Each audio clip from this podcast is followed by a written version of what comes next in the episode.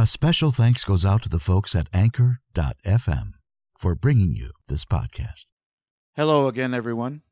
Today, a short tale by John Isaac Jones about a prison execution that went a little differently.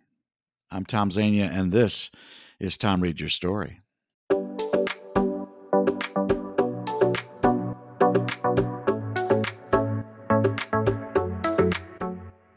Coming to you almost live, it's time once again for Tom Reads Your Story, the number one spoken word podcast on the web for audiobooks, social media posts, current events, and just plain whatever. So let's start the show. For the next half hour, I'll be your host. I'm voice actor and podcaster, Tom Zania.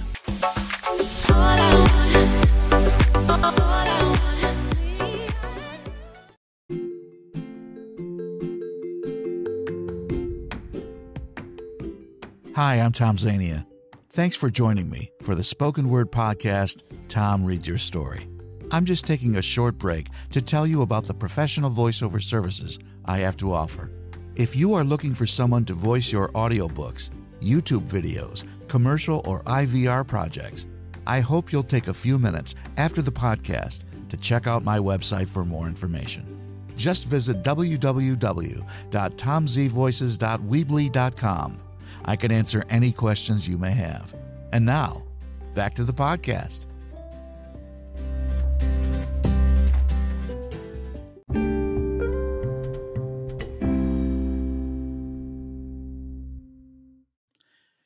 And we are back. Welcome back, everyone. I'm glad you're here.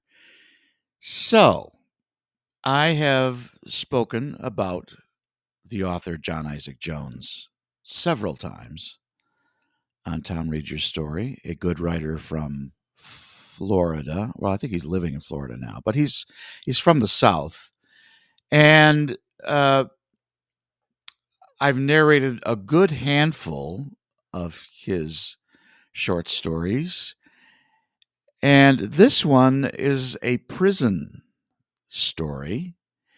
Um, I want to be more specific and say this uh, gets into execution.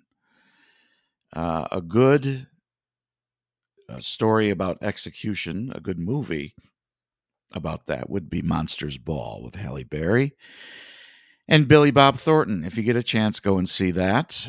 Um, but this this is a story. This was done uh, by the Twilight Zone but uh, uh, in a different uh, method of execution. So I don't know if you've seen that before. It's a relatively popular Twilight Zone episode, but it's, I think, longer than a half hour. Uh, so you you might want to see that after this, after you listen to this. Um, but this is a good one from John I, and he um, he has some good characters in it, um, albeit very short lived. Um, so let's listen to it. This is called Going Home, and it's by John Isaac Jones. Here it is.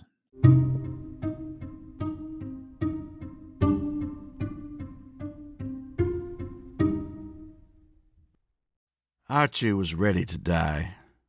At least he thought he was. The sentence had been formally read, he had had his last meal, and the prison chaplain had asked God to have mercy on his soul. Now, as he sat quietly in his cell, the hour was upon him. In the distance, he could hear the doors of the outer cells opening and closing. The warden and his entourage were coming to take him to the electric chair. The sound of rattling keys and opening and closing of steel doors grew nearer and louder. Then he heard the door to the death row cell block open, and a chorus of footsteps tromped across the concrete floor. With military precision, the entourage stopped in front of Archie's cell. There was the warden, two assistants, the chaplain, the executioner, and the prison physician. The warden faced Archie. Archibald William Johnson? he asked. That's me, Archie replied. With businesslike certainty, the warden unfolded an official looking document. Then he put on his glasses and began reading. The state of Georgia has decreed that you be executed in the electric chair at Valdosta State Prison at midnight on April 23rd, 1961, which is today. The hour is now approximately 11:35 p.m. Some preparation time will be needed to carry out the court's order. You must come with us so we may carry out the wishes of the state. Seconds later, the two assistants entered the cell, placed handcuffs on Archie's wrists, and escorted him out. Then the seven men, with Archie in front, started walking out of the death row cell block. Goodbye, Archie, said Charlie Fancher, another death row inmate whose cell was directly across from Archie's. Archie nodded at his old friend. May God have mercy on you, said Moses Washington, an older black man who had been Archie's best friend during his years on death row. Bye, Moses, Archie said. In about fifteen minutes, you gonna be in hell said Ray Ray Hollingsworth, whom Archie had once fought over a piece of cornbread in the prison mess hall. Archie glanced ominously at Ray Ray, then acted like he hadn't heard the words. The entourage stopped in front of the door to the death row cell block. The warden unlocked the door, waited for the others to pass, then relocked it. Now the seven men were starting the long walk from death row to the execution chamber. As the entourage passed through the steel and concrete corridor, Archie tried to appear as brave as possible. At age 47, he was a thin, smallish man, maybe five feet eight inches, with sad eyes and thinning hair.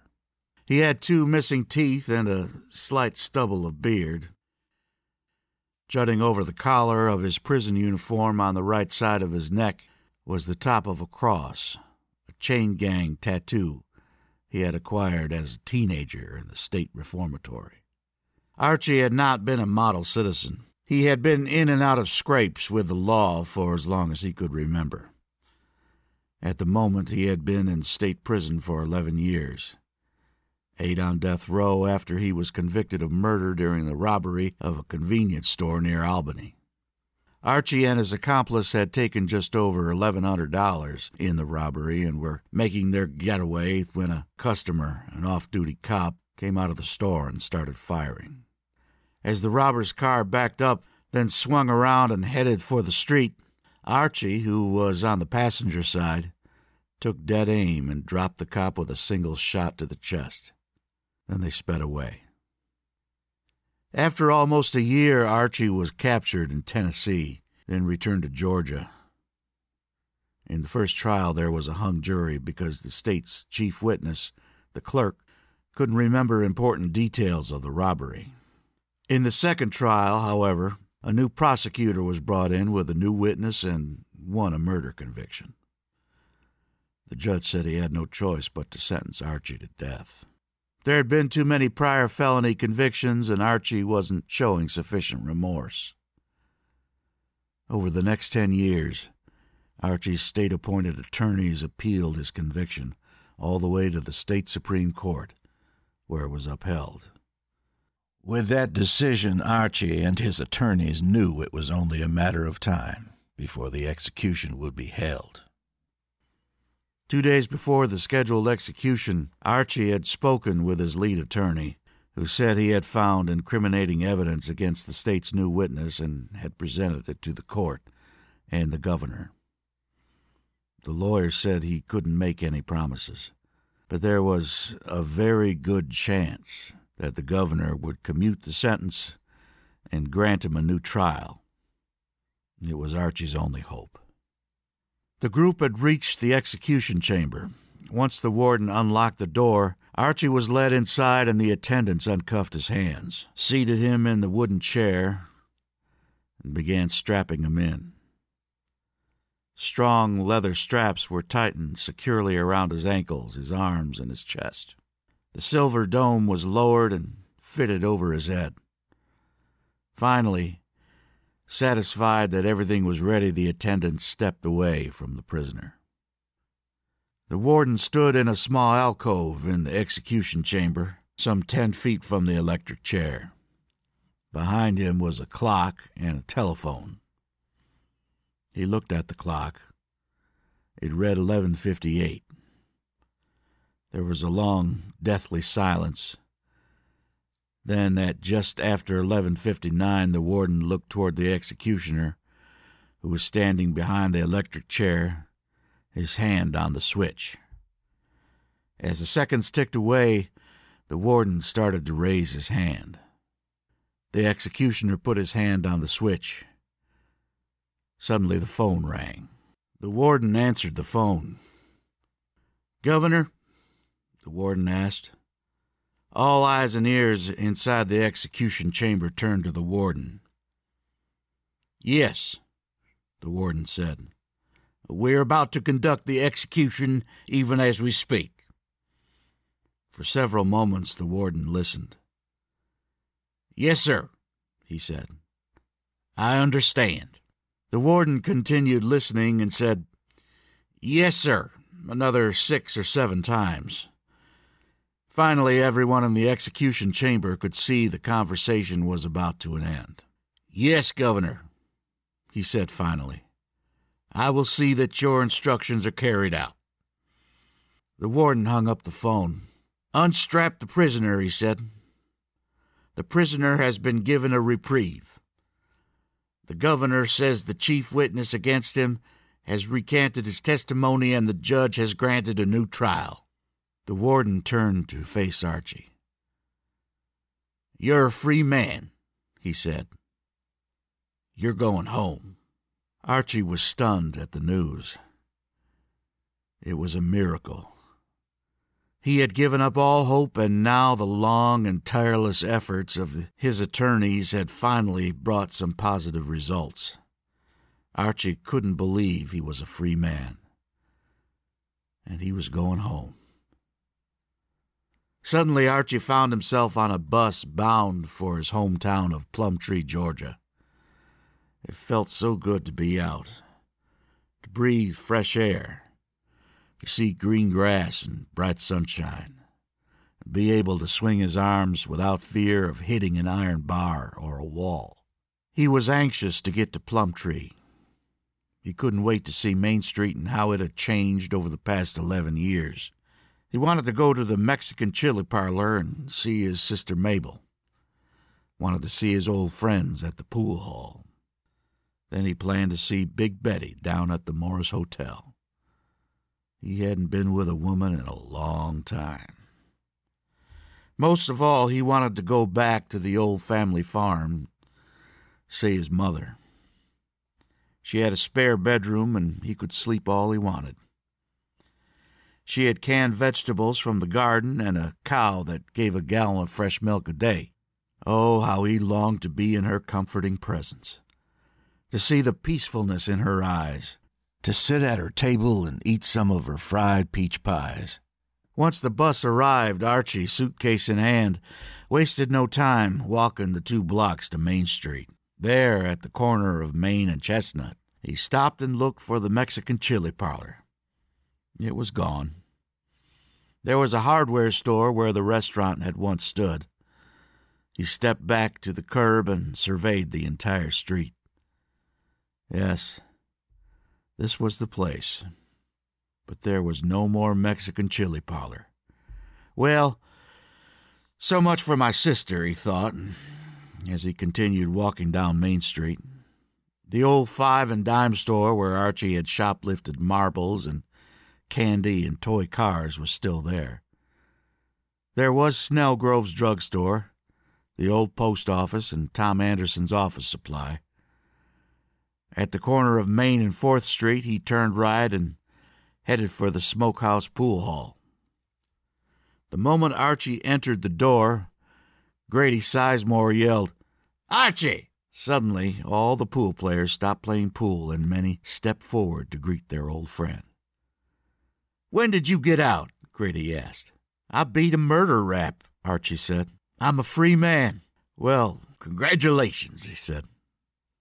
Jaybird's in the back room playing blackjack. He'd love to see you. Over the next fifteen minutes, Archie reacquainted himself with his old friends. There was Harry Pickett, who Archie had worked with at the Plum Tree Sanitation Department. There was Rusty Walden, for whom he had fenced a truckload of stolen men's shirts down in Florida. Archie was so happy to see Floyd Abernathy, his old friend from high school, who had been paralyzed in an auto crash while running from the police after a supermarket heist. There were other old friends Big Willie Wilson, Charlie Dupree, and Tommy Hammock, all of whom he had known since childhood. Suddenly, the door to the back room opened and J. Bird Watson emerged. J. Bird couldn't stop laughing when he saw Archie. A free man, he said over and over. A free man? I can't believe it. You know, there's something I've been wanting to talk to you about. With that statement, Jaybird invited Archie to go to the back room so they could talk privately. Several minutes later, once they were seated, Jaybird began.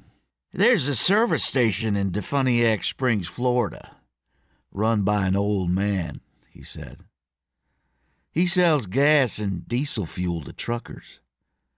He sells thousands and thousands of gallons of diesel every day, and he always has lots of cash on hand. My friend says he sometimes has ten thousand to fifteen thousand dollars at a time.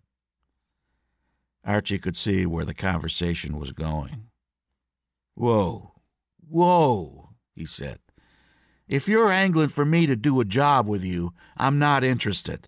I'm going straight. Don't be stupid, Jaybird said. It's just an old man. We could hit him in the head and be gone before anybody knew what happened. There could easily be five or six grand apiece in it. No, Archie said firmly. I'm going straight. Jay Bird shook his head with disapproval. You want to have a nip with me? He said.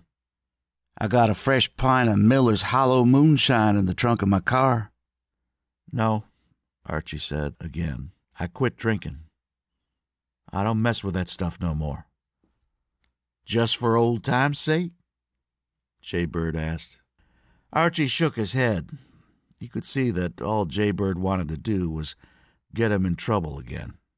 Moments later, he said goodbye to his former partner in crime, grabbed his suitcase, and stepped back out onto the street. Once outside again, he peered down Fourth Street, where, some two blocks away, he saw a sign that read Morris Hotel. Some ten minutes later, he was standing in front of the sign. He went inside to the desk. Who would you like to see? the clerk asked. Big Betty, Archie said. The clerk seemed surprised. Big Betty? he said. We have several girls that are much younger than her. No, I want to see Big Betty, Archie said firmly. Okay, the clerk said. That's six dollars for the room and twenty-five dollars for Big Betty. Archie plunked thirty-one dollars cash on the counter, and the clerk handed him the key. That's room 241, the clerk said. The moment Archie opened the door, Big Betty stared at him as if she had seen a ghost. Archie, she said, what happened? I thought you were a goner. I read in the papers they were sending you to the chair. How'd you get out? After several minutes of explaining about his reprieve, Big Betty was ready to get down to business. Okay, she said. Get those clothes off. I'm going to make a new man out of you. Archie loved being with Big Betty, even though she was in her late forties now. She had gained some weight in recent years, and the wrinkles around her lips were deeper now but she was a woman who truly knew her business. She had great hands and she knew how to use them. Also, she took pride in her work. I know how to satisfy a man. she had once told him. Any man. As promised, Archie was a new man when he walked out of the Morris Hotel. Back out on the street again, he hailed a taxi. I'm going to the Chalfant farm, he told the driver. Outside of town, he glanced out the cab window at Plumtree High School, where he had attended classes off and on for almost 11 years. There, many years ago, on the front lawn, he had fought Harold Bowling over an ice cream cone until the principal had separated them. The old sycamore tree, much larger now, stood in the corner of the playground where he had played softball and horseshoes and tag with his classmates. There was the high hill made up of Georgia red clay overlooking the playground where Archie and his friends would slide down the hill on cardboard boxes after a rain. Moments later, he saw the windmill on the old Chalfant farm and he knew he was nearing his destination. The cab stopped. Archie got out and paid the driver. As the cab pulled away, Archie instinctively peered across a pasture through a thicket of pines and sweet gums at the old family farmhouse some 100 yards away. This was where he had grown up. This was the world of his childhood. Then, suitcase in hand, he started walking down the dirt road from the highway to the farmhouse. As he walked, he realized he had forgotten how much he loved South Georgia in late April. Birds were singing. Dogwoods were in bloom. Yellow honeysuckle hung in heavy pods along the fences and hedgerows. And the entire countryside was rife with vibrant greens and yellows. Suddenly, he stopped. There to his left, overgrown with weeds and blocked by a fallen tree, was what remained of the old path to the river. It was down this path he walked hand in hand with Maynell Thompson many, many times. He was seventeen, she was sixteen, and he vividly remembered the Sunday afternoon they walked down that very path to the river, went skinny dipping, made love, and professed their eternal devotion to one another. Eight months later, however, after Archie was sent to the state reformatory for stealing a car, she visited him and told him she was going to marry Hollis Wissenant. Hollis had a steady job at the mobile home manufacturing plant, she said, and he wanted to make something out of himself. It was nothing personal, Maynell explained, but she wanted a man with a future. Now, Archie was walking past the waving amber fields of broomsage, where he and his cousins had played cowboys and Indians and caught lightning bugs. As he rounded a bend in the road, he glanced toward the vegetable garden. There was his mother tilling the soil with a hoe. She was hilling pole beans. Mama, Archie called.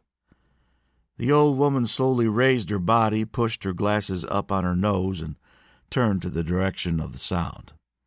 A huge smile burst across her face. Archie, she yelled. Is that you? It's me, Mama, Archie yelled back. And then he watched as his mother came running between the rows of okra and tomatoes and sweet corn as fast as her heavy frame would allow. It was so good to be home. So good to find some peace and comfort and security for a change. Finally, she had reached him, and mother and son clasped one another with all their might. As he looked into his mother's face, huge tears were rolling down his cheeks. Somehow, someway, in his heart of hearts, he knew he would never look into his mother's eyes again. Finally, Archie released the embrace and wiped away the tears. Come on, his mother said. Let's go to the house. I just made some fresh peach pies. Those were the exact words Archie wanted to hear. Moments later, he was seated at his mother's table. First, she served him a glass of cold cow's milk. Then she turned and started to the stove. With absolute pure lust, he watched as she took down the warm, cloth wrapped peach pies from the oven.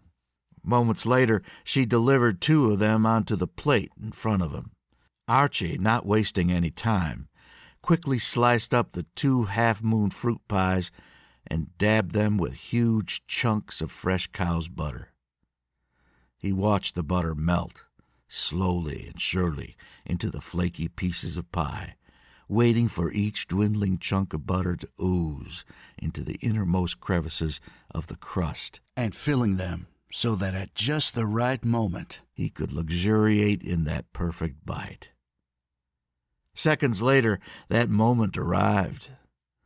Archie took a bite and closed his eyes. He felt the savory warmth of the melting butter and fresh peach course across his taste buds. Oh, great God, he thought. This has to be the most wonderful taste in all the world. Archie felt like he had died and gone to heaven. Just as he was feeling the full rush of the warm, buttered peach pie, his entire body suddenly convulsed like a clenched fist as 120,000 volts of electricity surged through his every vessel, organ, tissue, muscle, and sinew. His chest thrust violently forward, his arms and legs twisted desperately against the leather straps. Then a blinding streak of hot light flashed fatally across his consciousness. Everything was dark and silent. With a nod of his head, the warden signaled for the prison physician to do his duty. The medical officer, who was wearing a stethoscope, stepped forward and examined Archie for respiration, pulse, and heartbeat. Moments later, having finished his exam, he turned to the warden. The prisoner is dead, he said. The end.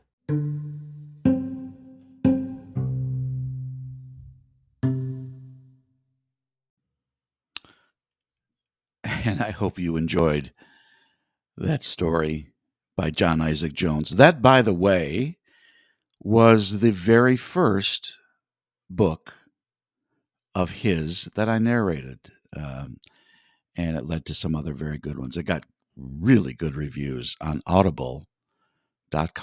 So if you are interested, you can go to Audible to to purchase that audiobook. And uh, like I said, I hope you enjoyed that today. Uh, it's one of the better books of his. And uh, that brings us to the end of yet another episode of Tom Reads Your Story. Portions were pre recorded. Please tell your friends if you enjoyed your visit today because we're always looking for new ones. Thanks, Anchor.fm, for this opportunity. I greatly appreciate it. Until next time, take care, everyone. Bye now.